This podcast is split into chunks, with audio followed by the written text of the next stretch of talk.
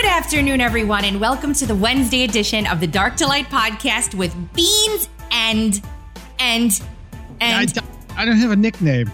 It's just me, Mike Opelka. you know, for the first five years of my life, I thought my first name was Dammit. oh my gosh, Mike, Mike, we got some cool feedback on Monday's show. Really? Yeah. People- yes. Yes, Well, I know they like you, but I, I am like this pebble in your shoe now look. that keeps messing with you. Would I be would I be would I be lying if I said that every single comment was positive? Yes. But 98% of them were. Okay, I'll take that.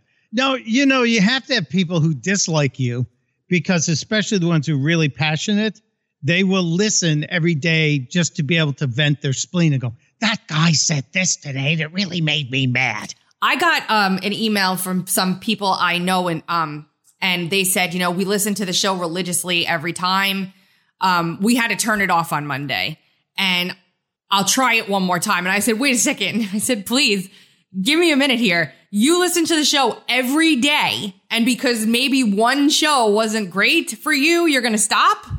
Yeah, that doesn't make many- sense to me. It doesn't make any sense. You know, if you have a favorite restaurant and you get one bad meal, do you want to do you want to Molotov cocktail the joint and burn it down? no. And You know, people Yeah. need to understand too, like that was our first time doing a show together for an hour. Yeah, that's true. That's absolutely true. We've had uh, abbreviated conversations when you compare it to an hour. And I, I challenge everyone go back and watch the first episode of your favorite show. Go back and watch the first four episodes of Seinfeld Yep. and then go, God, well, how did this show last? Yeah, you got to get into a groove and like start getting used to each other and you know, the chemistry kind of builds and things change. Like if you go back and listen to Frank and I's first podcast, Mike, it's it's like listening to nails on a chalkboard. It's terrible. Well, it happens, but you know, we're we are finding our way and we like each other a lot. I do, yes. So we do hope that through that relationship, we will be able to give you a show that you will like as well. Indeed. And I think given the response, everybody really loved Monday. Uh, consummate storyteller you are, and everybody enjoyed the show getting to know you a little bit and our little banter back and forth about politics and specifically chainsaws. Um, I, I got a note from uh, an old, old friend who was absolutely stunned and thrilled that that I've joined you. ooh, And I haven't heard from my friend Catherine in the longest time. And she truly is one of the more inspiring people I've met in my life, has conquered many, many challenges and has done it with grace and humor and so much joy. And she wrote me and said, Oh my God, this, I listen to Tracy Beans all the time. You're there. And this is amazing. And then about, about 40 minutes later, because she must have been listening as she was texting me. She wrote chainsaw. Oh my God. I could have about that. Catherine, I love you. Thank you so much. This is a, a serendipity for everybody like that out there. Yeah, she is truly amazing. You would, you would, you would scream with joy if you met her. She's She, she and her husband are amazing people. But for those who were not here on Monday, we ended the show by uh, me explaining to Tracy the origins of the inspiration of today's modern chainsaw came from a hand cranked chainsaw that was developed to cut the pelvic bones of women who were delivering babies. that's how we ended the show. Yes. Yeah. Yeah. So And- that's Catherine heard that and immediately responded. I, I think we need to start the show today with what we said we were going to do this Wednesday, Mike, which is Um, what in the hell? find a bunch of people and dress alike and follow them around? No, I know what you're talking about. You're talking about uh, this uh, Australian woman who gave me the inspiration when she said this several months ago on her news broadcast. What in God's name is Joe Biden trying to say? Every time I hear our president fumble, mumble, stumble through things, I hear this Australian woman. What in God's name is Joe Biden trying to say? And I wonder the same thing. Do you happen to have this latest faux pas that is interesting. And I'm going to get into why once everybody hears it. Do you have it or do you need me to pull that on up right now? Um, I can grab it pretty quickly, and and you can set the stage because yesterday, after Joseph Robinette Biden Jr. announced that we were banning all Russian energy products from the country, he also then refused to take any questions from the press, which I thought was astounding. Did you not? I did. It's not surprising. It happens all the time. And so he's in Fort Worth, Texas, and he's he's talking to I don't know a bunch of a group of people. I'm not even sure who, and he starts to say he starts to say something about some of the congressmen who were there. Well, he had three congressmen meet him in Fort Worth. And uh, the reason why, first of all, we should tell people the reason why Joseph Robinette Biden Jr. did not take a single question at the press conference where he said, We are cutting off all Russian oil energy importation, which will have a massive effect on each person listening to this. Your cost of living is going to go up. We'll talk about shrinkflation and record setting gas prices, et cetera. But the reason he said is I need more information and I have to go to Fort Worth, Texas right now. Now, he campaigned from the basement of his house for the entire campaign. He never left, really, never left Delaware or Scranton, Pennsylvania. It was one of the most ridiculous and embarrassing things. They did everything on Zoom. He does most meetings on Zoom in the fake White House with a mask they, on. Yeah, with a mask. And uh, so yesterday he had to leave the media, the press, whom he had assembled to make this big announcement to get on a plane, burn a whole bunch of fuel getting to Fort Worth, Texas, and uh, meet with the heads of the VA there so he could talk about the burn pit story that he brought up at the State of the Union a week earlier. And he had three congressmen there, three Democrat congressmen, two black men, and a man who I believe is a white guy and he's he's up there speechifying before he gets into the meeting and he says this. The three congressmen you have here two of them look like they could they really could and did play ball and the other one looks like he could bomb you. Th- so three congressmen here two of them look like they could or did play ball meaning basketball or football i guess and one of them looks like he could bomb you. Now, now racist, Tracy? Well, I have the full clip because on the Twitterverse, everybody started freaking out and saying that they snipped the context off of this because two of them were um, were actually ball players and one of them was a fighter pilot. Wow. So it was accurate. So what they're saying is you here, but here it is. Let me let me hear. I'll play the first like eight seconds for you here. I just think that, uh, Jake, you're a fighter pilot. You get this stuff. I mean, you know what I mean? You can smile, Jake. It's okay. It's okay. Jake's a Republican, but I, I like the hell out of him. He's got. No, I'm serious. This guy's the real deal. The three congressmen you have here, two of them look like they could, they really could and did play ball, and the other one looks like he could bomb you. And uh, what do you think? So I think the media has blown this out of proportion. Mm-hmm. I absolutely do. And context is really vital. And this is why, as we said yesterday, you have to step back for a second and make sure you verify. So now, the problem with this argument is we're taking the high ground and saying context matters, right? What yeah. about, what about the very fine people nonsense? What about, um, you know, all of the things that President Trump has said? That have been taken out of context and edited. Uh, Joe Biden opened up his campaign on the very fine people lie. Yeah. So as far as I'm concerned, Mike, you go around playing that eight second clip. I don't give a crap what happened before. well, Tracy, let's go back to what what we learned in school that two wrongs don't make a right, but two right make, rights make an airplane. What world is it where one side continuously plays by the rules and the other side does not? Um, that would be the American political system bolstered by a biased media. Is that for a hundred, Alex? Can I get that? Yes, ding ding. If I had a buzzer or a, a, you know ding ding sound, I'd give it to you right now. But I'm not you, and I don't have all the funky fancy stuff. Do, we have a buzzer budget? A budget? Yeah, it's like three oh. cents.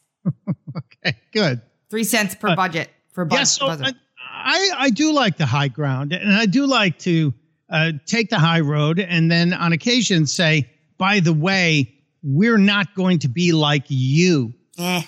who misinterpreted and lied and obfuscated and avoided context on things. So I'll say this. I'm not going to go out there sharing the clip. And obviously I played it today for a very good reason, Mike, wink and a nod. My point is that I am not upset if, if other people bash him with this. It doesn't bother me. I don't mind it anymore. Go ahead and do it because the entire show today, in my opinion, is going to be uh, a a kind of expose or you know abomination of the horrible crap that these people have done for the past three years and how they're trying to memory hole it now so nobody pays attention anymore. We're going to need more than one show. Oh yeah, this is yeah. Oh yeah. Right, right Joe? Come on, man. I, I have I have so many Joe Biden come on mans. I have like 12 of them, different ones. Don't you have like a Joe Biden soundboard? We went through this once. I I do. I do. You know, he's he's famous for so many dumb things. And by the way, you know I got a lot of I got hairy legs. yeah, I know. The Very kids, the kids like to come up and play with the hair on my legs in the pool. That's right. And then I learned about roaches and uh, my buddy Corn Pop. Corn Pop was a bad dude, Yeah, I know. and he ran a bunch of bad boys. Yeah, he did. He did. I wonder where why we never found Corn Pop. I think there was a global search for corn pop. No, there wasn't. There was. That Tom Arnold got more money to look for the Russian PP tape than anybody spent on the search for Corn Pop. Speaking of the Russian peepee tape, you know what's coming out today? No, no, no, no. What? Um, so Project Veritas dropped a video last night. Did you see this? Oh, I watched the first part about the the Pulitzer Prize winning New York Times reporter who's trying to get a little, you know, little skin time with a young lady. So he's bragging about being at January 6th and how it really wasn't a big deal. And, you know, the media blew it out of proportion. All the other people, they were just, they were crazy and drama queens. But there's a second chapter to this story. There is. The second chapter has to do with the infamous peepee tape. Now, do you know what's anticipated in today's release from uh, Project Veritas? I can tell you what I think will be in it. I think it's going to be this New York Times journalist saying they ran down the PP tape story early and it was absolute nonsense, but they wanted to, you know, hurt Trump, so they ran with it anyway. I love the fact that we're actually having an adult, intelligent conversation referencing something known globally as the peepee tape, which, for those that don't understand, it's not about an appendage, although it could be. It's it's about an allegation that Donald Trump paid hookers, Russian hookers, to urinate on the bed in the presidential suite in Moscow, the one where Barack Obama slept, in order to defile it. Uh, Isn't that the correct summation? Yes, it is. And, and, you know, as if somebody other than a Democrat would actually do something like that. See, there. This goes back to another one of the uh, axioms, which I want to put on this show. Always, when you point a finger at me, there are generally three pointing back at you. So every time a Democrat accuses you of something, there's a really good chance they are doing it or thinking about doing it or have done it themselves. And if you use that because it's come true over and over and over again, if you were like new to politics within the next, the past like five years, let's just say, because there's a lot of people that have been. And you know, before I even say that, it's, it, I've been taking a trip down memory lane, Mike, because in 2012 specifically, 2011, 2012, I dedicated probably 90% of my life to working, um, grassroots at a very high level on the campaign of one Dr. Ron Paul for president. Wow, Yes. the great, the great Ron Paul. He really, he really is the great Ron Paul. As a matter of fact, he was making his rounds around Twitter yesterday, not for anything he did currently, but for things that he said over a decade ago. Really? what? Now, was he getting um, uh, railed on? No, No. everybody was He- saying he was right. Crap. Yeah. So- Yeah, a, a lot of libertarians have turned out to be right because they didn't look at the political system in this country or the economy through the lens, the prism of a party. And they looked at it through a real simple principle as laid out in uh, Matt Kibbe's book don't hurt people and don't take their stuff. Pretty easy. That's it. Pretty Yeah. easy. Yeah. And so I remember, I'll never forget. I was, you know, I was much, I was much younger in my act, those activism days, 2008, 2000, you know, I was 28, 30 years old, right? And I was volunteering for a conservative think tank that is no longer in existence at CPAC. And it was the time that I was able in 2000, I think it was 2010, 11, I got to sit and eat in a, at a private dinner with Andrew Breitbart. Maybe it was 2010. I don't remember mm-hmm. what year it was. Be 2010. Otherwise, it would be been dead. Yeah, Yeah. Rest in peace, Andrew. We love you. So, so I, I it was a, an amazing experience, which I would argue probably springboarded me in the direction I ended up going in. But the the foundation or whatever you want to call it that I was volunteering for were like neoconservative war hawks. Okay, terrible. And and I was I was kind of just finding my footing on things and figuring out the world. And I was like, okay.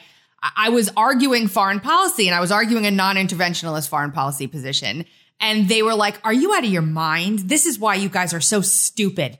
And none of your ideas will ever be mainstream ever in the history of this country. Like, you don't understand that we all need war so we can get rich. Literally those words. Really? And I, That, s- that would have made me very uncomfortable. I would say, are you guys also buying blood diamonds for your wives? right? I said, okay, thank you so much. I literally did this. I said, stop the car, please. And I got out and I walked back to the hotel and I never went back again. I was done. That was it for me. And then I was like, I'm never going to be a Republican ever. Just not happening. Not when this is the, and that was the mainstream thought. Like we were mocked and people threw things at us. I've been spit on by conservatives. Really? yes. Wow. Yes. We we were the rabble rousers. They used to call us the ragamuffins, Mike. Well, I can see that. I understand the ragamuffin thing because Yeah. you're kind, you kind of, you kind of come out if you're not going to a photo shoot. Tracy Beans is very casual, Oh yes. kind of, kind of like bohemian, if I may. Yeah. Like right that- now I'm wearing a pair of Myrtle Beach sweatpants and a red sweatshirt. There you go. Yeah. So Yeah. everybody's always like, "Why don't you want to do the vi- a video show?" And I'm like, "Cuz I don't want to do my hair and makeup every 3 days a week." No. Thank No. you. I'm the same way. I am uh, visually challenged from the receiver standpoint. Oh I, I can see. I don't want to be seen. I want to be in my freedom bunker, my free speech bunker here in the woods of Wilmington, Delaware. Yeah. And I appreciate the ability to communicate. And why do you people need to see me? Yeah, Really? that's how I feel too. I really do. Um so anyway, well, that was a very long-winded way of getting off the topic that I was about to talk Well, about. we were on the on the Project Veritas thing. Yeah. Is there any, any more to add to that that topic of what's going on with this story? Well, no, just the, the the media, the media like has been this catalyst for all of the things that have gone wrong and can't be trusted, obviously, with the 20 foot pole and don't play by any rules whatsoever, Mike, ever, ever, ever, ever. There's no legitimate journalism going on. There are a bunch of state actors running around. Hmm. And I'd argue that they're bureaucratic state actors. They're they're agency state actors because it really doesn't matter who sits at the quote helm of the government. They're going to do what their what their bureaucratic spook intel people tell them, just like the guy said yesterday on the Project Veritas video. Yeah, I thought that was really interesting. That video. I Can I can I dial back just a little bit, and you can throw me out if you want to for this. Uh, you used an, a unique statement there. They you can't trust them with a twenty foot pole. Yes, See, that's really the wrong. That's I I'm a, I'm a stickler for. it is gonna- wrong. It is. You can't touch them with Yes. a ten foot pole. Yes, it is absolutely wrong. That is that is what will happen in in my um Did you mind me putting the no brakes? Because like it drives me nuts when somebody says, "I could care less." And couldn't. Yeah, right. You couldn't care less. And they go, What? I I said, No, you said you could care less, which means you actually could, Could care less. less than you care now. they go, Shut up, you grammar Nazi. No, I, And I, I- said, "I- Yeah, don't get it. And uh, a whole other thing, not a whole nother thing. and and the 20 foot pole reference makes absolutely no sense in the context I used it either. Nah, that's okay. It doesn't. But see, we we are communicators, and by our nature, we strive for excellence in our own presentation, and I expect you to call me out when I use the term incorrectly. You won't, but I will. I have. When we start doing this show and it's bourbon based or bourbon sponsored, then there's a good chance that everything could fall off the rails in the first Can five. you imagine we do like a, a midnight bourbon show? I, I wouldn't mind doing a bourbon breakfast show. Oh, all right. waking up and reading some of the news. I'm waking up today and I'm reading the news about the conditions in some of the cities in Ukraine. And I realize there's still a lot of misinformation coming out. Yep. There several different reporters have said people in some cities are drinking water out of puddles because they've been cut off and that a young girl died from dehydration because there's no water. And I'm going, even if that's true in one case, we need to find a way to stop that and fix that. So I, I don't know what to believe. I understand there is another attempted ceasefire this morning, but I'm always wait and see guy on all of this. So there's a lot that has come out over the past 24 hours that we need to navigate through. First of all, um, don't worry about the water because Mitch McConnell is sending $14 billion very quickly over to Ukraine. That's his goal. $14 billion to Ukraine. I would argue we could use the 14 billion for some tax subsidy for our gas, or you could just open up the damn pipeline, Biden, and stop the $7 a gallon insanity. But no, it's going over to Ukraine. 14 billion is. What do you think about that? Is that from Mitch's personal stash, cocaine Mitch's personal stash? Is that from the profits? 14 billion needs to be passed and it needs to be passed quickly. Well, it is a humanitarian crisis. You got 2 million people that have crossed borders to leave a war torn country. You have families that are fractured. We do have obviously deaths. Uh, so I understand that. But what is our obligation?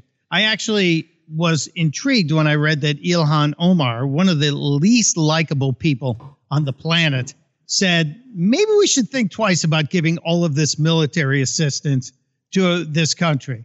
And I thought, you know, that's not a bad idea. I disagree with just about everything else she says, but I think it's wise for us to take pause. It's just that. interesting that she would say that. There's another clip that I have here. Um, it's it's where is Yes. it? Where is But it? Uh, give me a hint. Let me guess. So let's do the radio charades. I can't see what your hands are doing, but give me some hints here. I it's like lost. I completely lost my train. of thought. Derailed train of thought. Well, are you at least heartened that Kamala Harris is headed to Poland right now? yeah. I, oh, oh, here's what it was. It was Victoria Nuland, and and, and it ties into Poland and Kamala Harris going over there. Did you see Marco Rubio ask Victoria Nuland about the biolabs in Ukraine? I heard, I saw the headline. I did not have time to read it, so educate me. So she was asked directly, and I didn't have it handy because I um I couldn't pull it down the way I wanted to. But she was asked, here, let's just play it. How's that? All right. Um, does Ukraine have chemical or biological weapons? Ukraine has uh, biological research facilities, which, in fact, we are now quite concerned Russian troops, Russian forces may be seeking to uh, gain control of. So we are working with the Ukrainians on how they can prevent any of those research materials from falling into the hands of uh, Russian forces should they approach. I'm sure you're aware that the Russian propaganda groups are already putting out there all kinds of information about how they've uncovered a plot by the Ukrainians to release biological weapons in the country and with NATO's coordination. If there's a biological or chemical weapon incident or uh, or attack inside of Ukraine, is there any doubt in your mind that 100% it would be the Russians that would be behind it? There is no doubt in my mind, Senator, and it is classic Russian uh, technique to blame on the other guy what they're planning to do themselves. Didn't you say this morning something about reflection? Mm-hmm. Whose whose technique is it again? Um, the Democrats. Oh, oh, okay. I just wanted to make sure that the Democrats weren't directly comparing themselves to the Russians, but clearly, clearly they are.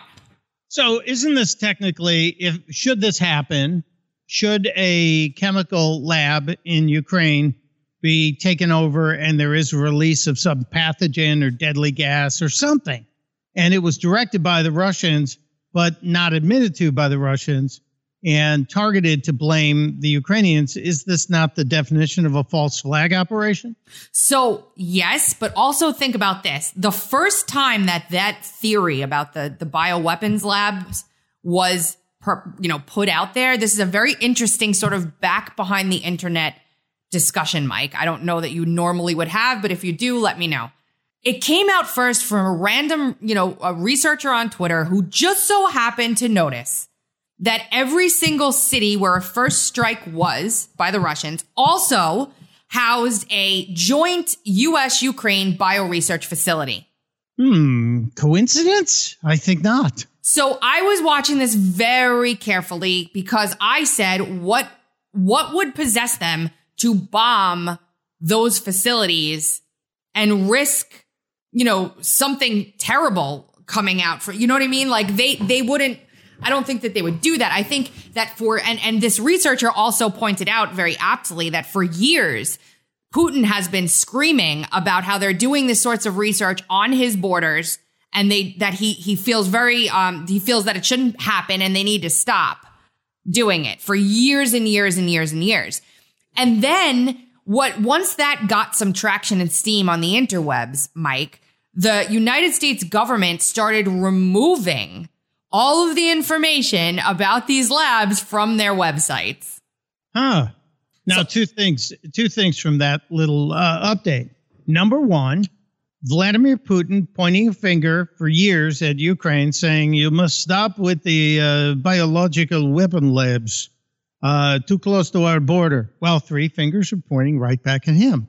Do we think Russia has no biological weapons labs? Oh, of course they do. Yeah. I mean, of course, yes. Everybody does. That's the problem, I think, at the grand scheme. But and, and is this tied to any of the gain of function research that Fauci funded? I'd like to know if our financial Fauci tentacles have reached into any of these labs.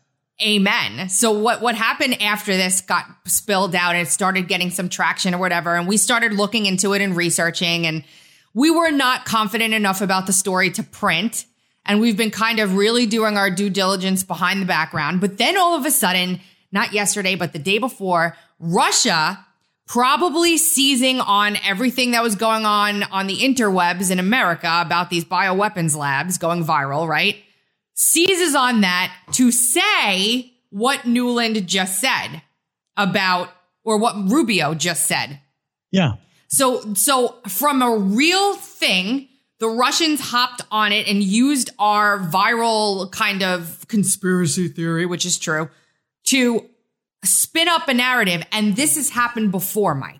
You don't know when this happened? I'm thinking. I'm, my brain hurts right now. When when did this happen previously? You've had me on your show to speak about it several times. It was the Wuhan Games. Oh, oh yes. Yes, you nailed this because it was 2019, September, October of 2019, and you and uncoverdc.com nailed it. So thank you very, very much, by the way. but what happened there was it, it, the reason why I started digging a little bit more into that was because China came out and started accusing the United States military of being the cause of COVID 19 spread from the military games. So, so China pointed a finger at us when three was pointing right back at them. If if if you were of the mindset that it was China that unleashed this on the world, absolutely. Yes. So now I'm just looking at the parallels between these two things. Am I coming down on any any side? No, but I find it interesting that Marco Rubio of all people would ask Nuland this question because these questions are not willy nilly. I have a question for you, Ms. Nuland. Why don't you share your answer with me? I'm going to surprise you on this one. It's not like that. They know what they're going to be asking. I know that. Want to know why I know that? Yeah, I do. How do you know that? Because I've been contacted, goodness knows how many times, asking what question should we ask at this hearing today. oh, that's great. That's great. It's, it makes me feel like they're actually talking to people with a real, um, a real curiosity and uh, seeking truth. It's only been a couple times, and it's only been a couple different people. Not like you know, not it's it's not as much as I would like because I swear if I could get my little hiney in one of those seats, these people would never know what hit them. Anyway, I wish. I pray. I light candles. That would be fabulous. My, my goal, yes. I had a pipe dream to fill in my life, it would be to be press secretary. For whom? For for a president that is a that is quite the position. Have you been in that room in the White House? Nope. When you walk in that room, it's an amazing room. First of all, it is uh, on the lower level of the White House, the ground floor of the White House. And do you know what it was before it became the press room? Where they kept the dogs? No, no, no, no. It actually was the indoor swimming pool in the in the White House They where filled it up. Well, no, no, no. They covered it up. Kennedy used to swim because he had a horrible back, right? And during his presidency, he would swim virtually every day, and uh, that's also where we learned about some of the um, some of the bad behavior with Mimi Beardsley, the intern uh, who wrote the book after after he died, et cetera. But uh, that room, because Johnson hated it when LBJ became president after Kennedy was killed. Johnson said, "We'll cover that floor up and let's put a let's instead of having to have press meetings other way, let's make that room dedicated." So they covered it up, and underneath the floor is where all the equipment is that feeds the networks Wow. for all of it. Now, here's the really cool part. And if we ever get to DC together, I'll get us a tour and we'll go in there. In that in that empty pool where all the equipment resides, reporters, engineers, presidents have all been down there and signed the tiles on the wall. Oh. And if you walk through there, it's this this trip down press history where you see who's on the wall. And in June of 2009, yes, during the Obama administration, I finagled a trip into the White House after Obama had taken off to go to Egypt. Remember when he went to speak in Cairo? Yes, I do. Talk about an ADD moment left turn story here, but I'm sorry I've derailed your No, your that's okay. I brought Montel Williams with me, and we had a Secret Service agent friend of mine who got us in. And at 10 minutes after Obama took off for Joint Base Andrews and they choppered him out, we were in the back door of the White House and we went on a two hour tour that like nobody has seen. And we went through the situation room. We got yelled at there because we were making too much noise, and Obama heard us laughing in the background on a call and all kinds of stuff. But we were in the situation room, the Navy dining room, the, the Oval Office. I have some pictures that I wasn't supposed to take. But then when we went down to the press room, when we took the obligatory photos standing at the podium, pretending to be the press secretary that every idiot takes when they're there, I'm one of them. Uh, the guy goes, Hey, want to sign the wall? And I, I look at Montel and he goes, What? and, and he goes, You want to sign the wall? And I said, Absolutely, we do. Yes. So I tagged the White House. I have pictures of my name. I think I'm next to Anderson Cooper and a couple other network flogs uh, who have signed the same tiles. And I think George W. Bush. I want to Sign- sign right. the wall. So we need to sign the wall. Yes. You and I need to get back to the White House and sign the wall. And hopefully we'll do it under a, uh, a new administration with an R after the name. But I, I think my ties to the Secret Service are still good. Maybe we can go back there. Wow. That sounds Anyway. fun. when you're press secretary, Yeah. maybe maybe that's how we'll get in is you'll invite me to be your guest and we'll go under the flooring of the press room and and wander around and look at all the names that are on those tiles. I, I just I I would love to do that, and I, I think that it's now going to be a lot easier to visualize my press secretary dumb because I have that added detail to tag onto it. You know the history. You, you got to know the history in order to understand the present. Yeah. That's, that's what I tell people. Well, but that's my weird one of my weird I've led such a weird life, haven't I? yeah, and, and we're going to learn all about it, which is the best part of all this because there's always going to be something you're going to have. Yeah, I tagged the White House. I'm going to put that somewhere in my bio. You I graffitied tagged the White House. It's graffitied up. So I just don't feel like any of these people that any of these press secretaries like do it right. Sanders was good. She was good, but I feel like I would bring a special brand of feisty. You would. Uh, now, I also think you have the aplomb that we saw with Dana Perino, who I happen to think the world of. And by the way, I think Dana Perino yesterday explained the um, energy issue with all the permits, and yet we don't have the output And the way the White House is saying, what's the problem? Well, they've got the permits. Why can't they do it? They got 9,000 permits. She explained it so simply for dummies like me. Yesterday on the five, she said, um, let me make an analogy. Somebody gave you a brand new car, but they won't let you have the key. Oh, because of the the, the red tape surrounding. Yeah, you Yeah. can you can drill over there, but you're not allowed to build a road to get there. Yeah, and that's one of the things that that President Trump made a showcase for him, which was for every new reg- regulation, we're taking ten away. Yeah, which was amazing. I do have um I do have a, a, a tiny clip from yesterday's Biden announcement yesterday that kind of relates to that, if you don't mind. Hit it. Number one, no more subsidies for fossil fuel industry. No more drilling on federal lands. No more drilling, including offshore. No ability for the oil industry to continue to drill. Period. Ends. So that was not from yesterday. That was from the Democrats' debate. And they asked Biden what he was going to do about fossil fuels. And that was the first thing he said about fossil fuels. You let, hear that one more time because I, I misintroduced it. I'm sorry, I had the wrong clip queued up. But this was Biden in 2020 standing next to Bernie Sanders and talking about the question was about about drilling and fossil fuels and getting us off the gooey dinosaur juice. Number one, no more subsidies for fossil fuel industry. No more drilling on federal lands. No more drilling, including offshore. No ability for the oil industry to continue to drill. Period. Ends. So that guy who's telling us that they're not standing in the way of production lied to get to that spot then, didn't he? Yeah, uh, yeah, of course, to his progressive, supposedly progressive majority base.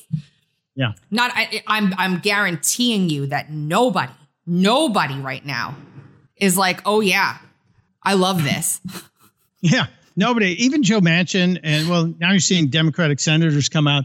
But let's remember our energy secretary, uh, Jennifer Granholm. You know her, don't you? No. Jennifer Granholm. Oh, the Biden's energy secretary. Yeah. yeah, Yes. yeah. Right, right now. You know her plan. Her She- plan. Remember what she was asked about it? No, I don't. What is I the don't. Granholm plan to increase oil production in America? Oh, yes, I do. that is hilarious. She called increasing oil production. This was just a couple of weeks ago. You know, Hilarious. it's crazy because I don't keep track of all of his, you know, head of energy, head of the, like because they're so they don't. It, it's all so meaningless. Yeah. I, I just don't keep track of them. I don't know really. uh, They're all they're all corporate chills who are put in place. they're all Well, it was all paybacks, political paybacks for help during the campaign.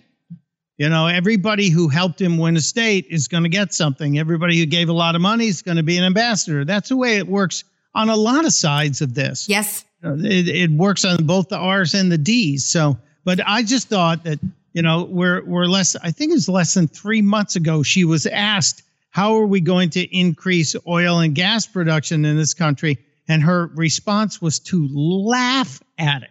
Can we, before we move on to the next topic, is there any way to get a side by side of Harris's laugh and her laugh together, and then we can judge whose is more witch like?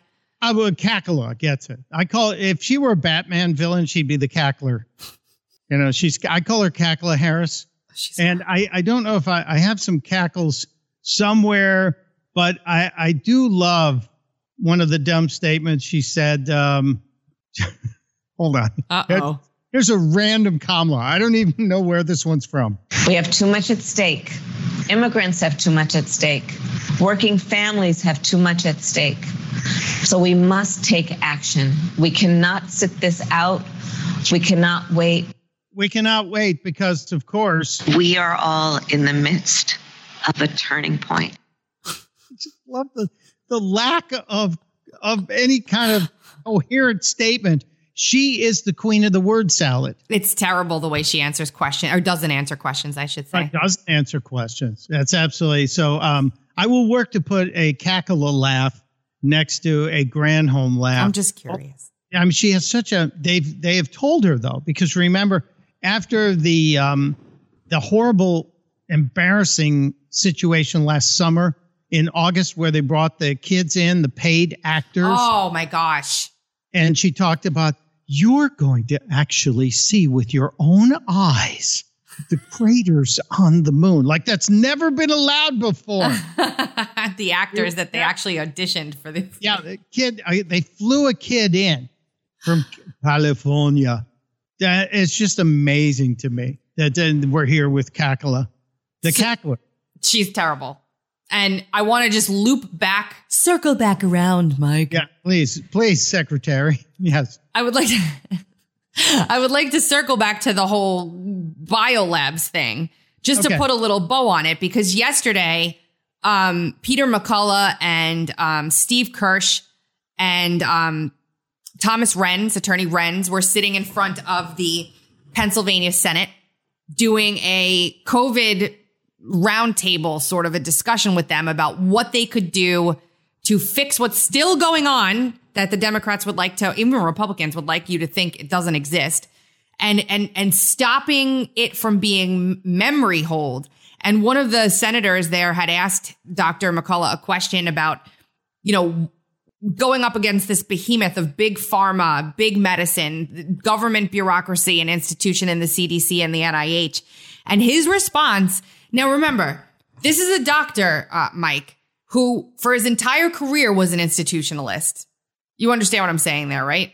Yeah, of course. He he was a Harvard man, a Baylor man. He was the most published doctor in his field. You know, he this is a I've interviewed him several times. I'm sure you have too, right? You've interviewed McCullough?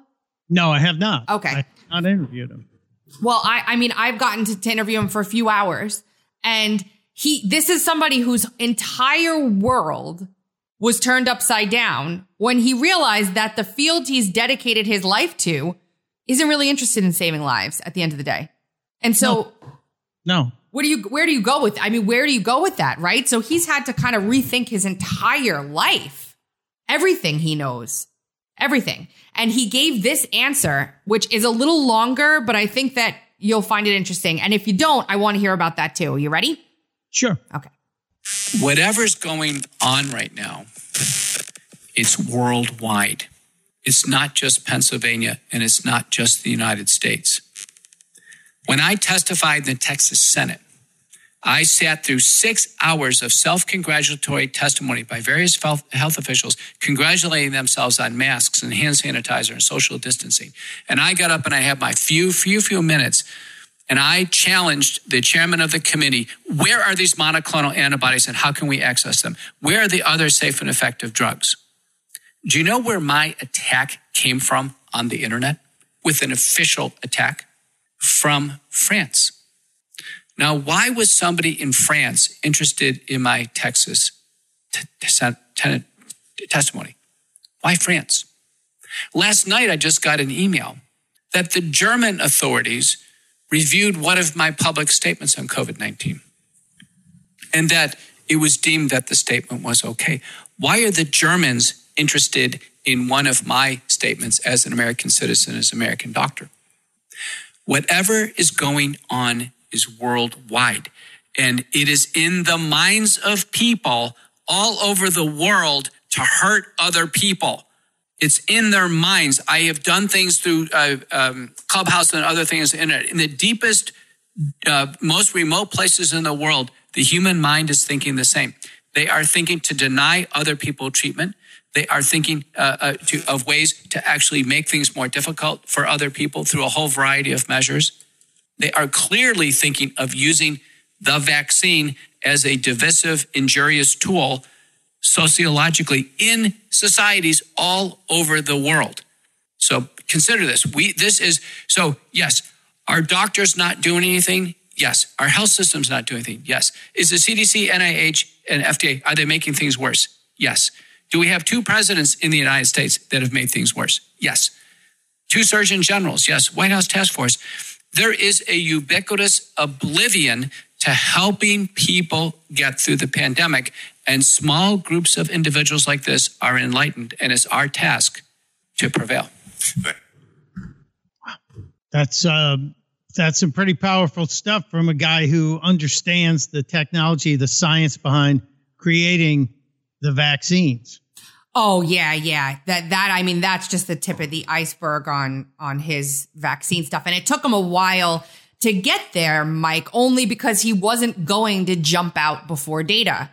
Um you know, which is we still don't have data. Data is being withheld every day. But here's the thing: when when he said Paris and then he said Germany and he started talking about the global thing, I think we can connect, and maybe we should do this in a longer form because I know we don't have all the time in the world here.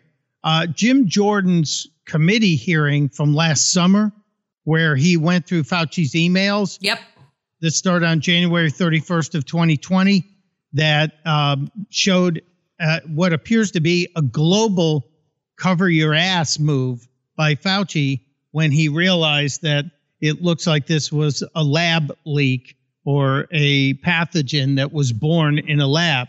And so not only was the origin globally culpable, but it looks like the attempt to fix it and cure it or vaccinate against it has a global agenda as well. And and when you think about that juxtaposed next to what Russia's now coming out and saying about biolabs in Ukraine, and if you look at the map of what what is good, like it's just there's something and I said this on Monday, something much bigger is happening here. And it takes sometimes little snippets of, and we're probably not going to know what that is for, for some time. It's just, it happens more quickly now that we start to figure things out because they're trying so hard to, to push COVID away. We've got this op, op-ed that came out, Mike, from the Hill. Um, it's it, it kind of blows my mind. This the, the the title of this op-ed is called CDC needs serious scrutiny to restore Americans' trust in science. What do you think the poll numbers were for Democrats? And even there are Republicans who have not been good on this either. I'm not, I'm not, there have been. What do you think those numbers looked like for them to completely abandon their one authoritarian chokehold they had on the American people?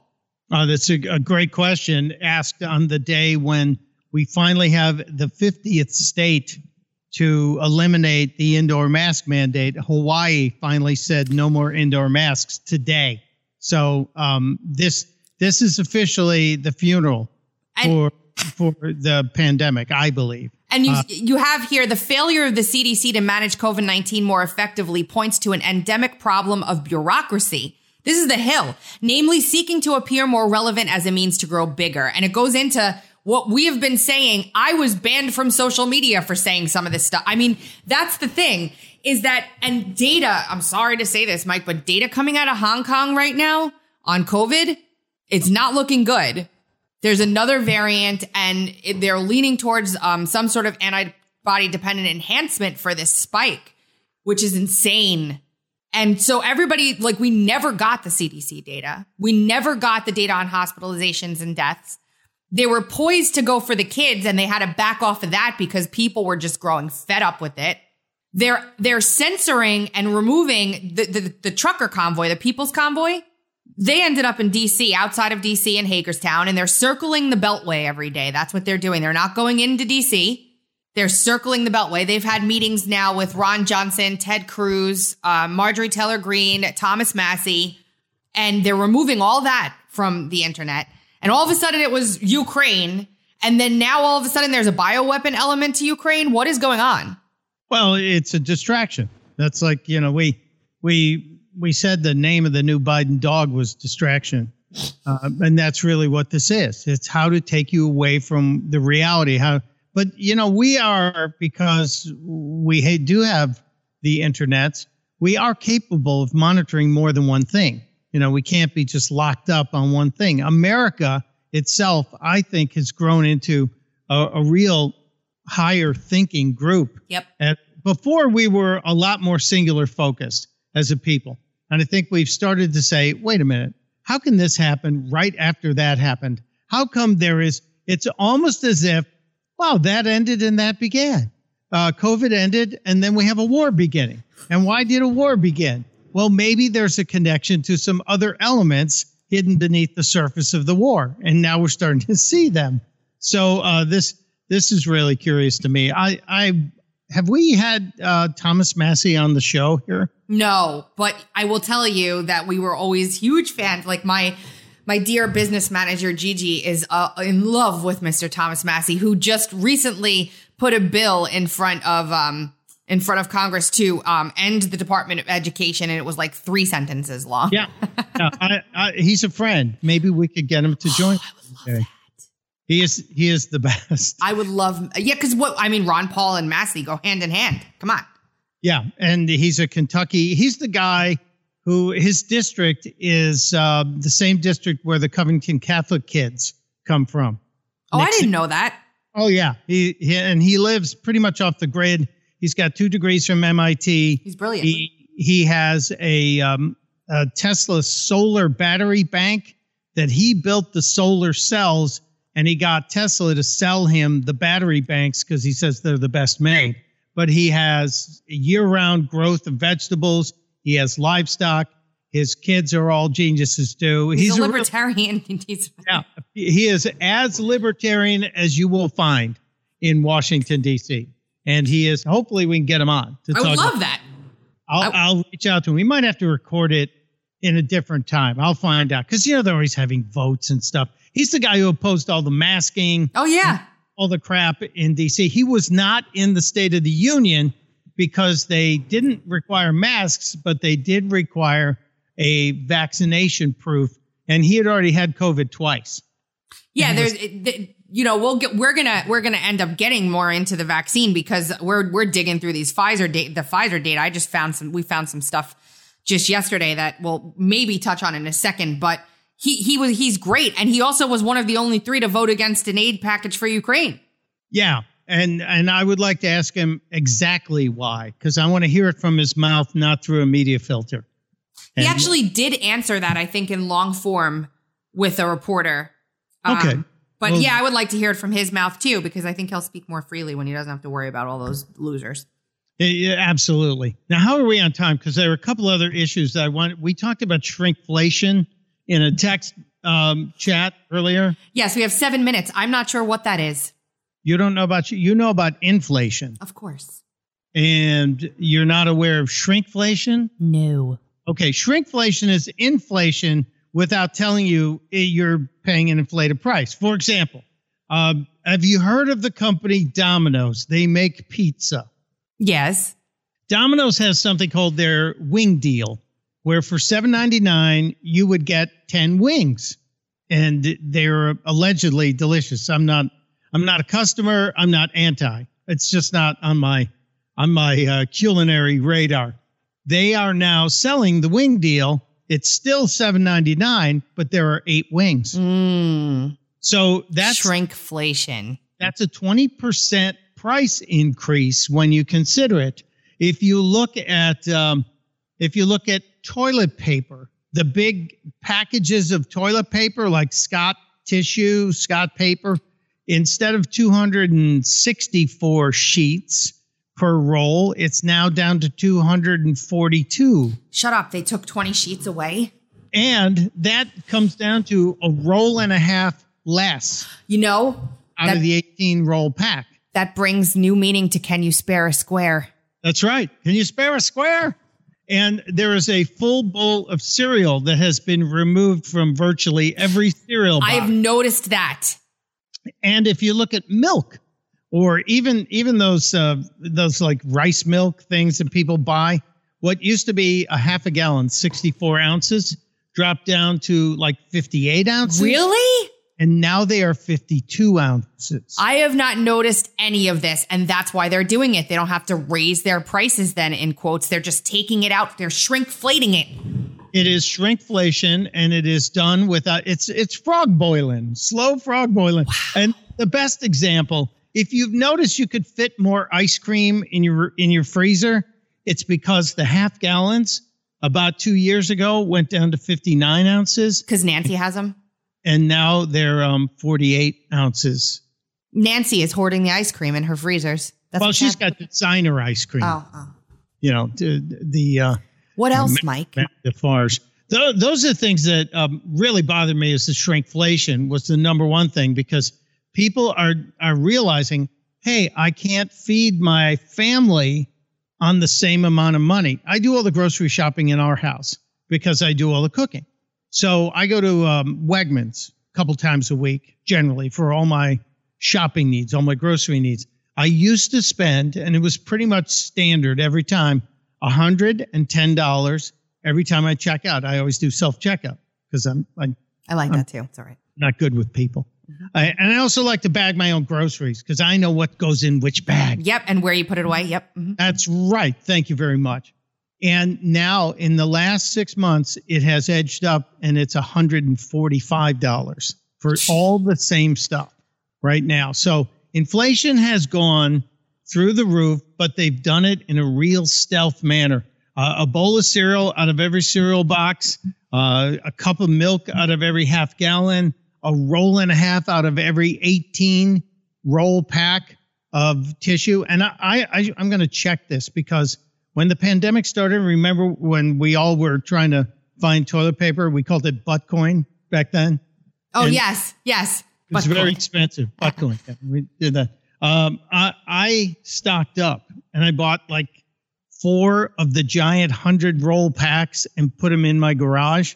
I still have two left or three left. I don't know. I want to see if we have any of the old rolls that still have the extra sheets on them. and compare them. Yeah. I was going to play George Costanza yelling, uh, it's shrinkage, shrinkage. and you went to uh, Don't Have a Square to Spare. Oh, see, it was both Seinfeld. We're on the same wavelength. That's kind of that's kind of. Yes, we are. Yes, we Um, are. can I still hear George before I go through uh, two prices that blew me away on my food shop yesterday? I don't have them queued up, but I did have to harken back to when you were talking about being press secretary. Yeah. Can we circle back to that story? Let's circle back around. Few times I've been around that track, so it's not just gonna happen like that, cause it ain't no circle back. no circle back. Yes, we do a lot of stupid little songs around here. Oh, I love it. Um, a pound and a half of Boar's Head Deluxe low sodium roast beef, Mike. How much do you think it cost? Um, normally I would see it's Boar's Head, so you're buying the high end. That's a good. That's not the store brand. That's usually around uh, ten ninety nine to twelve ninety nine a pound. So for a pound and a half, it was twenty two ninety three. Holy mother of God! Th- that is a whole lot of money. So that's that's like fifteen dollars a pound. Isn't that insanity? And and you know what's crazy about it is what where I where I live here is kind of like a tourist town, right? Because I'm in I'm in what would be considered North Myrtle Beach, I guess. And so everybody here, when they come here, they're mostly on vacation. So they they've already got higher prices here on the food because tourists come in and they go and stay in their condos and beach houses and they have to buy food here and they don't want to go out to eat every day. So they grocery shop. So listen to this one. Regular milk. I usually don't drink regular milk, okay? But I was not able to get my organic milk. How much do you think it was for a gallon of GreenWise, which is Publix brand milk? A gallon. Let me see now. I don't want to sound like an out of touch Mitt Romney at the grocery store. A gallon of milk. We don't drink much milk around our house. Uh, two sixty five. Oh Lord. 649, Mike. Shut the front door. 649. I'm looking at the receipt right now. And then I have um, Sargento shredded mozzarella. You don't shred your own cheese. I, I do usually, but my husband likes to make pizza and he's busy, so we get the shredded stuff already so that he could just put it on there. I'm not. I'm not chastising. I'm just you know because you're. I'm Italian. Got, yeah, you got Italian in there, so you need. But um, how much? How much weight? I feel like this price is right. Shrinkflation edition. 16 ounces. Okay, a pound of Yeah. shredded mozzarella. Uh, a pound, and it's Sargento, so it's wrapped. No, I'm wrong. It's 32 ounces. It's Sargento, yes. Two pounds. It's a big. That's the big bag. That's the pizza size. bag. 32, 32, half. Uh, uh, Seventeen dollars. No, no, 32 ounces. I'm not saying eight ounces. Wait. You're- just for, just forget it. I- I- It's it's four it's 472. See, I, I, in in the world of cheese, in the fromage universe, I, I travel in a different aisle. I tend to buy fresh cheeses. Yeah. And the cheeses from Israel, which you know the cheeses of Israel, don't you? The cheeses of Israel. Yeah, the cheeses of Nazareth. No. Think about it. Jesus of Nazareth. Oh my gosh. Slow down, Mike. And I'm sorry, I couldn't. Re- We're, we're, we're okay. So we're going to stop now because we're a minute over and I'll go on for another 20, 30 minutes if I'm allowed. So I'm just, I'm not going to do it. when we get back, um, Friday, Monday. have- Monday. yes. Unless you want to join us on Friday I don't know. We'll drive off that bridge when we come to it. because you're Uh, more than welcome. That's what Ted Kennedy taught us. We have to talk about the Kentucky summer camp, Oh, the one with the witches? the one that's teaching um, sex education Yeah. and how to obtain an abortion, how to masturbate, They're witches. sex while on drugs. They're witches. The people Well, teaching it are witches. We must burn them, right? Isn't that the rule in Monty Python? Yeah, with cheeses of Nazareth. The Jesus of Nazareth. That's when Kraft moves its company to Israel. It's because they want to be the Jesus of Nazareth. I will end on that. I, I, I you Okay. go no more than a pun, can you? Really quickly, though, Mike. Yes. Did I bore you today with my sort of in depth explanation of biowarfare? No, because I'm fascinated by this. I am someone who, uh, when the Hot Zone first came out, Richard Preston's, the late Richard Preston's book about the Ebola virus, Yeah. and how the Reston Monkey House in Virginia almost caused an outbreak here in America, like a decade before we'd even heard the word Ebola. I first picked up that book. I read it straight through. I did not go to bed that night. My wife goes, Are you awake? I said, I couldn't put this book down. and I suddenly became fascinated by single stranded viruses. And there, there's another book called The Deadly Feast that is, these are not fictional books. These aren't uh, fascinating sci fi stories. The world of science, real science, not the fake science of Fauci and the CDC, is so amazing and frightening that this is the kind of stuff that I know that men who men and women who are power crazy will try to harness it and use it to their advantage. And so this stuff fascinates me. So no, not in the least. And now I, I've got like a, a wall with those crime scene, like those crime scene shows have with pictures, and I'm going to be connecting dots between uh, Putin saying Ukraine's got labs near the border, and Fauci and uh, Jim Jordan saying that what's going on with the gain of function, and all all this stuff. I all this needs to be monitored because we need to make sure we understand it and prevent it from um, happening. Welcome to my world, Mike. Mwah, ah, ah, ah. You have been listening to the Dark to Light podcast with Tracy Beanz. and Michael Pelka. You can hear us.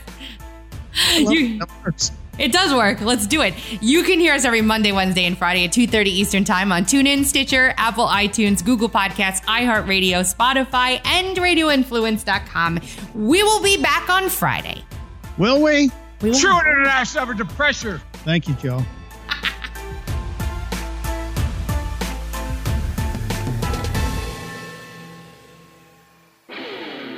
This is a Rock Stops Here with Rock Riley Quick Fix on Radio Influence. All right, back from Indianapolis, back from the NFL Combine. What an experience. What an experience being in downtown Indy. Let me get to my guest and then I'll tell you some of the behind the scenes stories. And I also got a one that's going to blow your mind, especially if you live in Florida or you have lived in Florida. But let me welcome in my guest. He really has made it to the top. I'm talking about Chris Simms, the former NFL quarterback, the University of Texas Longhorns, the New Jersey native, the son of Phil Simms. This is mostly on life after football, although I had to ask him about that day at Raymond James Stadium when he was the Tampa Bay Buccaneers quarterback. And oh my god his he got hit. It was his spleen. There was internal bleeding and he almost didn't make it. And I had to ask about that. Still like the you know you have those like probably four or five days in your life right where you think about like man that changed my life forever. It, it can almost get me emotional. Sorry um, i mean i was they they came into the room and told my wife to say bye to me because they weren't sure. Right. They weren't sure. It was, it was 50-50 um, you know it's it's it's one of those things where i'm proud of it to a degree. Uh, of course i wish it didn't happen. Right. Um, but you know maybe I, you know, sometimes I, I'm a self evaluator. I look at it too and go, man, there was things in my life at that time that I wasn't living the right way either. And maybe that was karma kind of saying, hey, you better slow your freaking roll down here a little bit. Uh, so maybe I deserved it. I get that. We all get challenges in life, right? You got to take them as they come and, and fight through it. And, you know, at the end of the day, I have way too many things to be happy that I've been blessed with. I mean, I come on. I grew up being the son of Phil Simms and all that. So I'm very grateful for it. It it hurts me as I get emotional here again. It's just that I love Tampa. I love playing for him. So that hurt. The Rock stops here with longtime radio and TV personality Rock Riley is found anywhere you find podcasts and radioinfluence.com.